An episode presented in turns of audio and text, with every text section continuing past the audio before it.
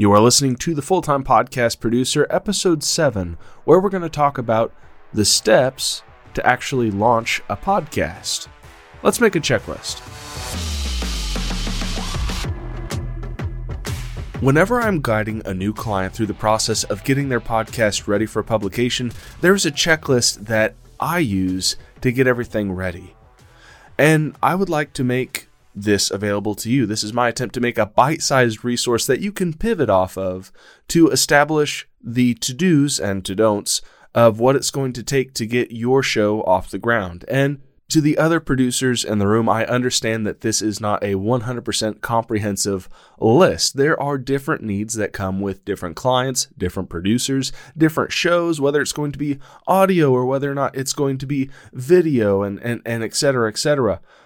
This is just a resource that you are welcome to use to pivot off of, at least for establishing a skeleton outline of the checklist you need to get a show off the ground. Now, let me make a quick case for why you need to have a checklist in place. A checklist is a system, and whenever you are building an asset, think think of this as as a business, whether it's your podcast or your actual production business. Whenever you are building something like that, one of the key factors that investors or potential buyers look at is the processes in place. If you have processes in place and everything is streamlined and it is a well oiled machine, then that is going to make people pretty happy because they understand that something is in place that is already working. That's where their money is going to be going. This is where your time is going to be going. Your time is very, very valuable. So if you have streamlined different parts of your podcast, whether you as the podcaster or the producer for your own show or producer for other shows, the more that you have streamlined, the faster you're going to be, the more efficient you are going to be, and the more often you are going to be able to replicate the same result from client to client to client for the product that you are selling. That's just my quick soapbox for processes. I'm not saying that I do it the best 100% of the time, but it does make a difference. So let's go ahead and go into a checklist for what it is you need to have put together to launch a podcast. For me, number one is the topic and title. You would be surprised how many people cannot communicate the topic or idea or concept for their show or what it is that they are wanting to accomplish in two sentences or less. For me, to work with someone, I really want them to be able to distill the essence of what their show is and who it is for in just a couple of sentences because clarity is very, very key. If your audience doesn't understand what it is you're wanting to accomplish with a show, then you've lost them. But the title of your show should also communicate this to your target audience as well. Back to what I said just a second ago about communicating your show in two sentences or less. If you can do that and just remove words until you've distilled it to the fewest possible, you'll usually have a good idea of what a good title would be that communicates this to your audience. So think about this value propositions. I plan to talk about this more and more and more. That is a huge key factor when it comes to podcasting with me. But if you are able to distill the end result that your audience will get when you are summarizing your show, then you're on the right path to establishing clarity and being able to communicate that in the fewest number of sentences possible. From there, you can then communicate what that is in the title that you choose. It's something that takes some practice. It's something that you need to play with. But this is step number one. This is the very top of the guide board or the image board, or, or if you're going to plot out the concept for the show. This needs to be your mission statement. This needs to be what's at the forefront whenever people think or hear the title or talk about the show. This is what they should be able to come back to whenever they are trying to describe it to other people. And this is this is very key. A lot of your work is going to pivot around this concept. So that is priority number 1. Number 2 would be content. I know of several different approaches to this, but this is my solution whenever I'm sitting down with someone who is interested in podcasting and they, they just want my opinion of, of if, if they're ready. My response to that is similar to something I've heard communicated by Gary Vee. If you can sit down and plot out about 40 episodes just off the top of your head, then I would say that you are ready content wise with whatever it is that you're wanting to do. By the time we actually get to episode 40, you are going to have no shortage of content ideas by then. So, in order to get to that point, we have to know that you can at least start from where you're at and make the content to get there. So, I just need to know that you are organized somehow. I just need to know that there is some sort of method to the madness or resources or, or content outline that you can pull off of in order to be an effective podcaster. There's some caveats to this one that I'll just throw out there right now. Seasonal shows. I have one client who comes in at the beginning of every season. He already has mapped out the 11 episodes that he wants for that season. He has the interviews lined up, he has the titles for the episodes picked out, he has the description, he has everything that he needs in order to outline that portion of the show. He didn't need to sit down and make a 40 episode roadmap. He just needed to sit down and prove the concept, at least to me, to be comfortable to work with him, but also to be confident that this show was on its way to succeeding, that it's organized, that there's a content roadmap, and that there is something put together that you can stick to in order to achieve and deliver on that mission statement, that value proposition, that essence of what your show is in two sentences or less. So, content would be the next thing. After that is going to be the artwork. Artwork is what I just put in at number three. I like to have this conversation very early on in the process, so that's why it lines up here on the chart for me. But this is a tricky one because I'm not an artist. Fortunately, the clients that I work with usually have the resources that they need to build that. And you will find to the producers in the room that as you start to bring on more clients, sometimes they've already taken this step already and they've done some of the research. But in case you're new, or in case they don't know, mainly you need to have a graphic that stands out that is between 3000 by 3000 pixels or 1400 by 1400 pixels or, or there in between. And ways to get it to stand out I usually reference other shows in that niche and find out ways to stand out from them, but still complement the shows that are doing pretty well. Quick tip for new podcasters avoid using Canva if you can. Canva's at a point where it's very, very prominent, and it's pretty easy to spot what fonts, what graphics, what aspects, what styles, what templates have come from Canva. So if you want to be taken seriously, there's a number of audience members you want to wow by not using Canva. Quick tip for the producers in the room make some strategic alliances with graphic artists. If you can set up some strategic alliances, you will find that you'll be able to connect and even get kickbacks from artists that you know, like, and trust. Now, emphasis there on the know, like, and trust. I don't send people to others that I refer them to for the sake of the kickback that I get. The kickback is just a result of that relationship being great. But more than a kickback, I want to make sure my clients are taken care of. Next is recording setup. This is one of the things that you might be solely hired for. There's some contracts that I have set up where my main job is just tech.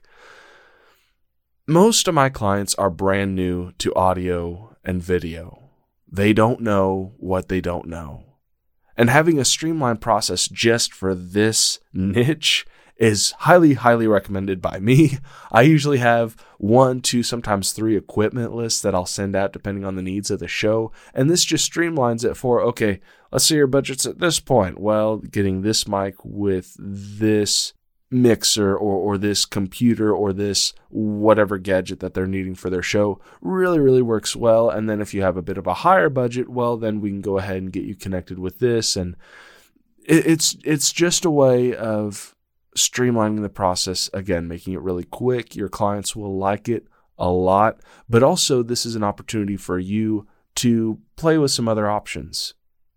Now, focusing on, on, on the checklist side because this is more relevant to action steps than just options you have to play as a producer. If you are new to a show, if you are making a show, and this is the beginning of where you're at in this process, and this is the first episode you've listened to when it comes to how to set up for a podcast, you will need a way to record. My go to is a computer, but there are also other options like digital recorders. I love the Zoom H6. You will need a microphone that can connect to said recording device. You'll also need a set of headphones and you'll need whatever the content is you're going to be bringing to the table. Now, I understand that is great for a local setup. If you're wanting to do a virtual setup, you are going to need a computer. If you're wanting to do in person, there are a few other gadgets and gizmos that can come into play. This is going to be where you need to start doing some research. One of my go to resources is, besides YouTube, Buzzsprout. Buzzsprout has a blog on just about every problem that I've ever had in podcasting. They are a great resource. Their blog is amazing. They also have some pretty good social media uh, communities going on. So if you have a question, that would be a great place to go if you are looking for something more and more ambitious. But I don't want you to overthink it. Focus on what it is you need to just get your show off the ground. You can worry about getting the Joe Rogan microphone later if you don't have the budget for it right now, or if it's just something that's overwhelming you. Don't worry about it. Settle for what is going to get you the most optimum output for your budget, but also for your time and just go from there. Next is host platform. This is going to be where you upload your show's feed and have it stored and distributed to the listening platforms such as Apple and, and Spotify. My favorite one is Buzzsprout. I just mentioned their blog, but they are also a host platform. They are one of my favorites because of how user friendly it is and the amount of stats and, and background data they give you. But there are a lot of different ones out there, and they all have their uniqueness and their different resources and features that you can use to go ahead and improve your show. So feel free to explore. One of the ones that I'm using for this show specifically is called Podbean, and I'm using it because this is one that a lot of my clients seem to start with and really, really enjoy. So I'm trying to see if it's something that I like, if it's something that maybe I can keep them on and, and find a way to really work in this system well and still get the same results that I get with Buzzsprout. And so far, I've, I've liked it. I'm using the free account to see just how far I can get using their free features. But if you plan on taking your podcast seriously, at some point you are going to need to start spending money on host platforms. Now, there is a free host platform called Anchor. I've used Anchor very, very little. I've started using it with a couple of my clients. And I'm not at a point where I can really give an educated opinion on the features provided on this platform.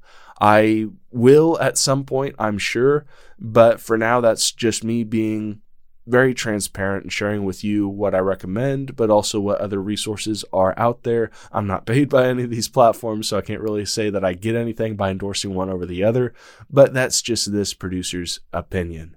If you are on a budget or if your client is on a budget, then it would be worth at least looking into Anchor because they are free. I don't know if there are any caveats to that, but if you're just wanting to launch a show and get it out there, that is a very good place to start. After establishing yourself with a host platform, the next step is going to be registration. Once you have a host platform established, you will need to register your show with every one of the different playing platforms like Apple, Spotify, Google, Stitcher, iHeartRadio, Amazon, etc., etc., yada, yada, yada. And more are coming by the quarter. Most of these hosts that you register your show with, these are going to be where your content is located, where your audio and your show information is uploaded and stored. And from there, it gets sent to these different playing platforms that your show is registered with. This is another reason that I like the platform Buzzsprout because Buzzsprout actually will take you through and help you register with each of these playing platforms. And it is wonderful how they do that. And to be honest, most host platforms help with that in some way or another. Buzzsprout just happens to be my favorite, again, of how easy it is to use. But whenever you're getting ready to register your show from the host platform, usually they want two things. One, they want the artwork.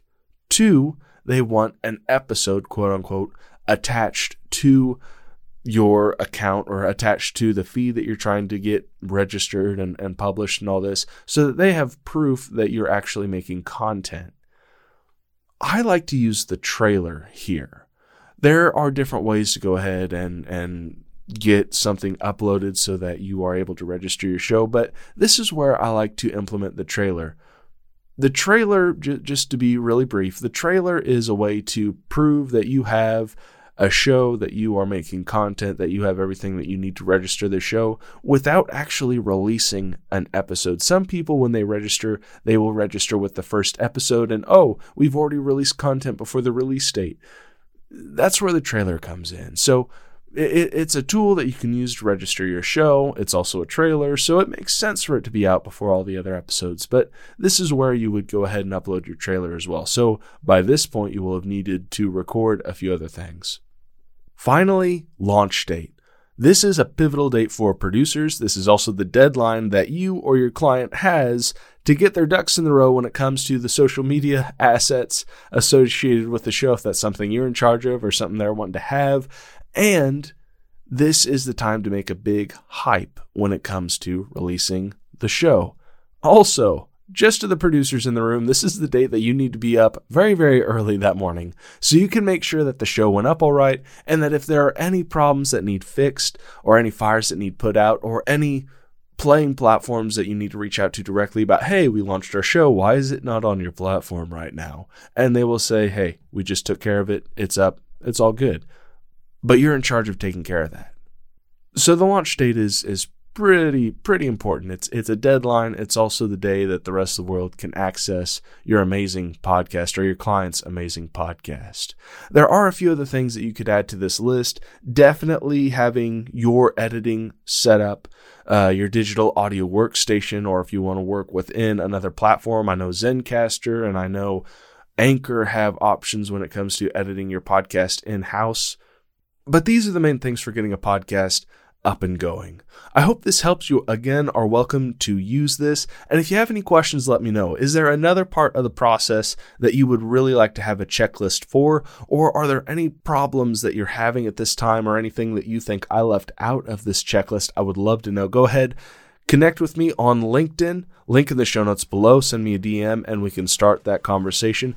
In the meantime, if this show is helpful for you, be sure that you are subscribed so you never miss another episodes. Episodes come up on Tuesday and Thursday. Also, be sure that you give it a five star review and share it with a friend. And until next time, I hope you enjoy.